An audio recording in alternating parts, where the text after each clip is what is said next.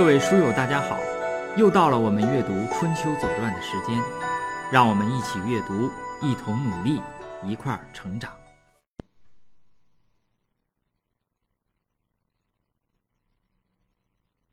西公十八年呢，是公元前六四二年。这一年主要的事儿呢，就是齐乱。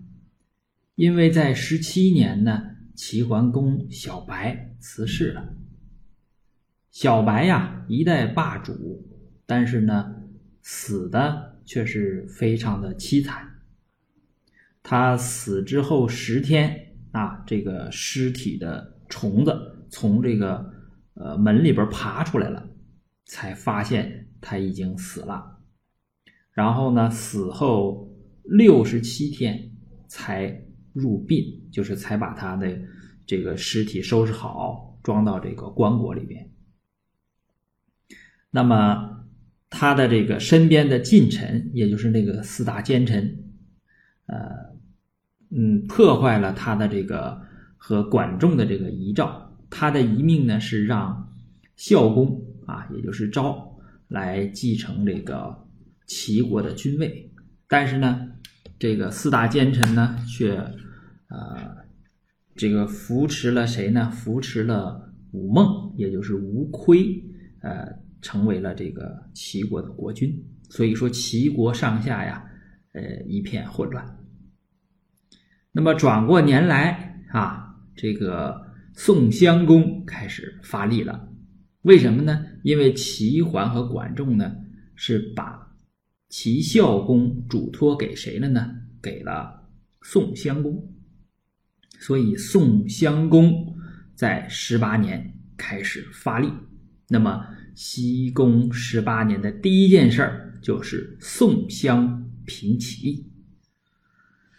我们看一下啊，经西公十八年的第一条：时有八年春王正月，宋公曹伯。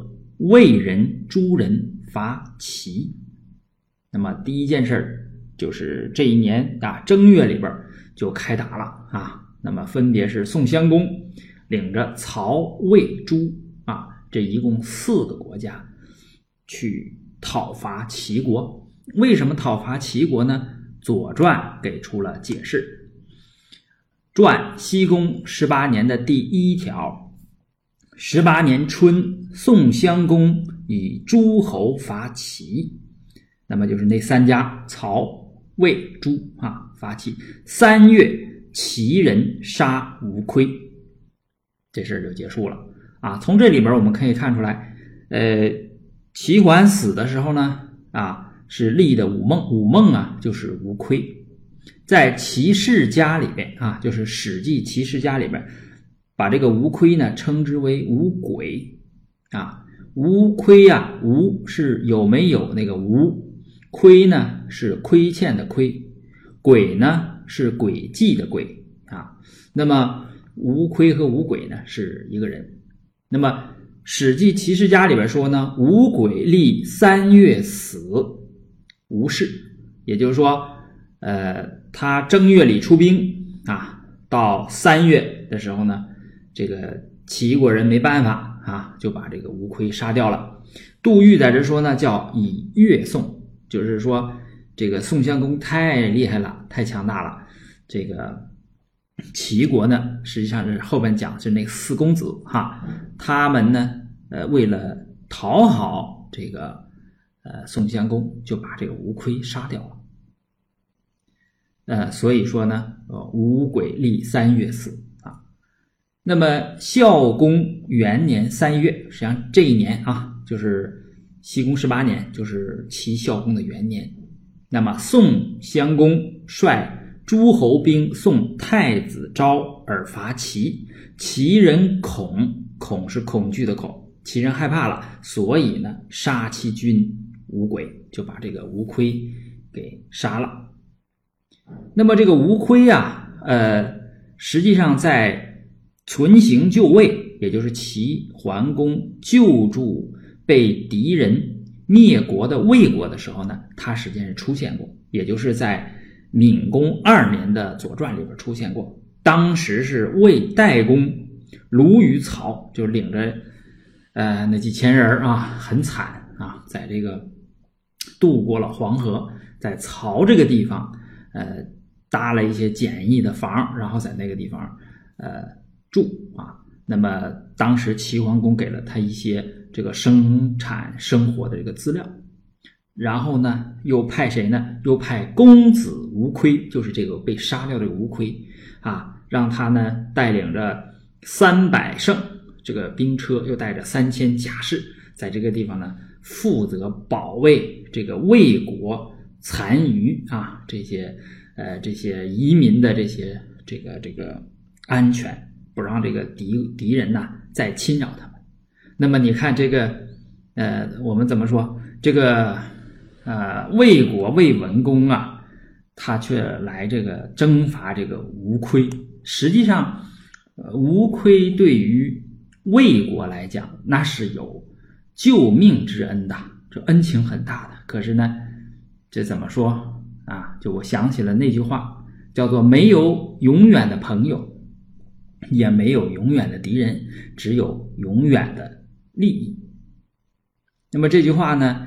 是一个英国的一个首相说的啊，他的原文呢我就不读了啊，我我让这个我这个电子音来读，大家可以听一听他的原文。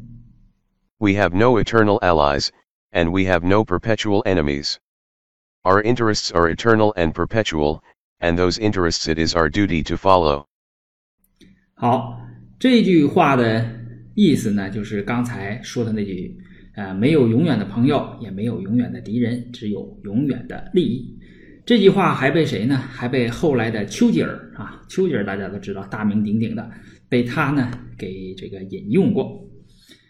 那么这个亨利啊，坦普尔实际上就是呃第三代叫做巴麦尊啊，这个子爵啊叫帕麦斯顿啊，就是。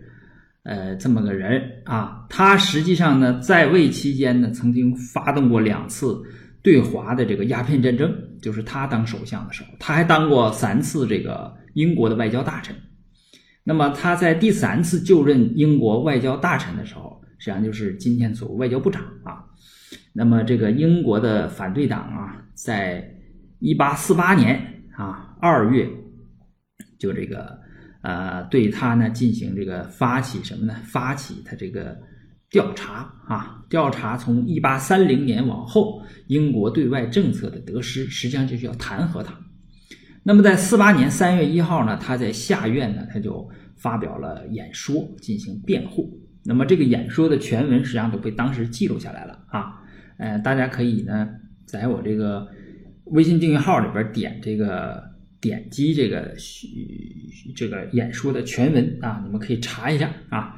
那么他在这里边就说出了什么呢？说出了这句话，就只有永恒的利益啊，呃，嗯，没有永恒的朋友，也没有永恒的敌人。那么这句话，它就代表了英国的这个外交原则。它的战略呢，实际上英国的战略很简单，它就是分化这个欧洲大陆。啊，不能让任何一个欧陆国家做大做强。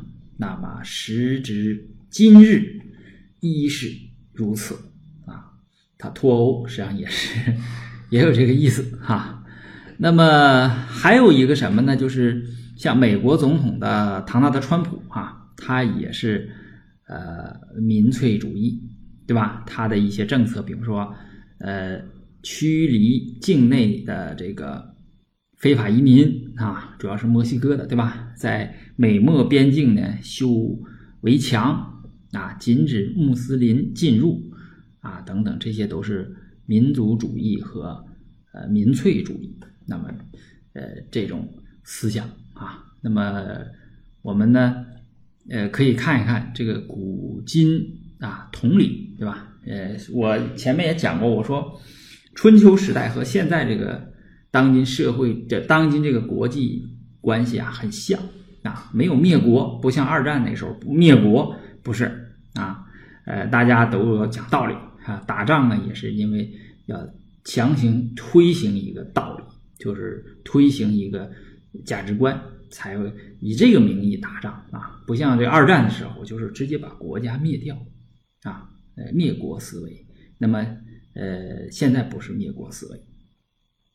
那么这就是呃我们说的啊，这个那么这样的国家就呃就很难，你很难这个讲什么呢？讲一些这个呃我们说孔子说君子喻于义，小人喻于利，你就很难讲这些东西啊。你这个时候就只能讲什么法家，我们把韩非子那套搬出来，对吧？呃，这是到。这个地方啊，这是所谓纳孝公，就是打进来啊，把这个孝公扶起来。那么《春秋经·西公十八年》的第二条叫夏师救齐，这个师是谁呢？没有主语，没有主语呢，就是表示是鲁国的军队。就是到夏天三月份杀无亏，已经呃把这个孝公给呃拥立起来了，这个鲁国这才。呃，反应过来，鲁国是怎么的？呃，中间可能有什么事情我们不知道。总之，他夏天才派军队去，但是这个事儿已经呃完事儿啊。夏天也就是这个四月吧，对吧？我们看五月份发生了一场战争啊。经西公十八年第三条，五月戊寅，宋师及齐师战于兖。齐师败绩，这个地方呢，呃，说的就是两件事吧。第一件事呢是说，呃，宋国的军队和齐国的军队在兖这个地方。兖呢这个字啊，呃，很复杂啊，很复杂。虎字头底下加一个革，右边是个瓦，这看来是一个一个一个盛盛东西的这个容器，是吧？它在哪儿呢？它在济南市附近，啊，就是在济南那个地方。呃，图上呢我已经标出来了，在那个地方打的仗。这一仗呢，只有齐国和宋国的军队打。那么《左传》呢，对这场战争呢进行了解释，就是《左传》西公十八年的第三条：齐人将立孝公，不胜似公子之徒，遂与宋人战。说这个齐国人呢，把这个吴亏杀掉了，然后他就要立谁呢？立这个孝公，因为孝公是桓公指定的这个继承人，他在法理上是合法的。但是呢，这个桓公还有四个儿子，对吧？实际上原来是五公子，五公子都要争这个王位，那就是，但是吴亏已经死了，剩下四个，剩着一个。齐昭公潘，你看后来他也当了国君了。呃，夷公商人，你看他也当国君了。还有惠公元，你看他也当国君了。后边一个公子雍儿，这个没当上。所以说这四公子和他的这个党羽呢，就呃反对这件事情啊，呃就不让呃立孝公。那怎么办呢？只好打。那么这四公子之徒就和谁呢？就和宋襄公打起来。但是宋襄公厉害呀，啊，那么打的结果呢，就是齐师败绩。什么叫败绩呢？就是溃败。败呀是胜败的败，绩呢是成绩的绩。一说某某师败绩，那就是溃败，打散了啊。呃，夏五月，宋败齐师于兖，立孝公而还。这基本上就。打下来了啊，把这个呃齐国反对孝公的势力就压下去了。经西宫十八年第四条出现一个什么呢？出现一个敌救齐。这个齐桓公啊，生前一直都是和敌人作对的，对吧？都是反敌，或者是呃去到很远的地方去征伐他。你看现在这个敌人居然来救齐了。这怎么回事呢？哎，杜预说呢是救四公子之徒，前面那四公子不被宋襄公打败了吗？那么这个敌人呢，啊，就这个是受四公子之徒的召唤啊，进入齐国来援救。这当然可能也是没有成功啊。那么剩下来一件事呢，就是葬齐桓了啊，葬齐桓。呃，这个兖之战打完了啊，打完了。呃，最后一件事是葬齐桓，也就是说，呃，孝公这个位子坐稳了，才能办这件事儿。那么这就是孝公坐稳位子的一个标志。那么有《易经》一传对这件事情进行了解释。经西公十八年的第五条，秋八月丁亥葬齐桓公。杜预在这个地方住啊，注的很非常有意思啊。杜预说：“十一月而葬，乱故。八月无丁亥，日戊。”这两条啊，都乱套了。我们知道前面呢，我们读这个《春秋左传》的时候，我们知道，呃，叫什么呢？叫诸侯五月而葬，就是他只能放五个月。但是齐桓公整整的放了十一个月，你想想这个，哎呀，那那个年代没有冰箱啊，那个会怎么样？就是你即使有冰镇着啊，你你放了十一个月，这个怎么样也也也很难说。这个齐桓呐，这个霸主啊，是吧？呃，我们待会儿整个再再重新这个说一下哈，这个再重新说一下。那么我们看传，传呢就是也跟这个经是一样的哈。传呢是第四条，秋八月葬齐桓公。这是这说明什么呢？这就说明齐孝公已经立住了，在宋襄公的帮助下，已经把他这个立住了哈。这个杨伯峻先生呢，在《春秋左传注》里边写到说，齐桓公的墓啊，在临淄。呃，之南有一个山叫牛山，在那个上面。但是呢，在晋朝永嘉的时候呢，被人家给发掘了，就是给盗了啊。呃，那么到今天呢，实际上我们已经看不到呃这一代霸主的这个墓地了，找不着了啊，不知道放哪儿去了。那么，但是在牛山上呢，却有谁呢？有这个管仲的墓。啊，管仲的墓现在修的也很好，呃，那个石碑啊，你看我有一个图，大家可以看，它这个石碑立的也非常这个高大啊，那个字呢也都是鎏金的啊，那个墓呢形制呢也也比较好，没有人人破坏。你看它这个，它这个这一君一臣呐，这个臣的墓还在啊，后人可以凭吊，这个君的墓已经没有了啊。我们说齐桓公啊，他是呃春秋五霸之首，他在位四十三年，时间很长。他任用贤相管仲，九合诸侯，一匡天下，为保存和延续华夏文明做出了巨大的贡献啊！孔子曾经这个盛赞齐桓和管仲的这个功业，是吧？说微管仲。啊，我们叫这个披发左衽，对吧？就是我们这个文明，我们这个文化都要毁掉了。那么，呃，齐桓公在这个上面的功绩还是非常大的。呃，同时在《论语》的宪问里边，孔子啊对齐桓和晋文这个两个霸主啊进行了这个比较。他说：“齐桓公正而不愚，啊，晋文公愚而不正。”我们可以带着这个孔子的这个这个评价呢来读。往下读啊，后面慢慢的这个晋文公就出来了，在宋襄公之后，晋文公就出来了。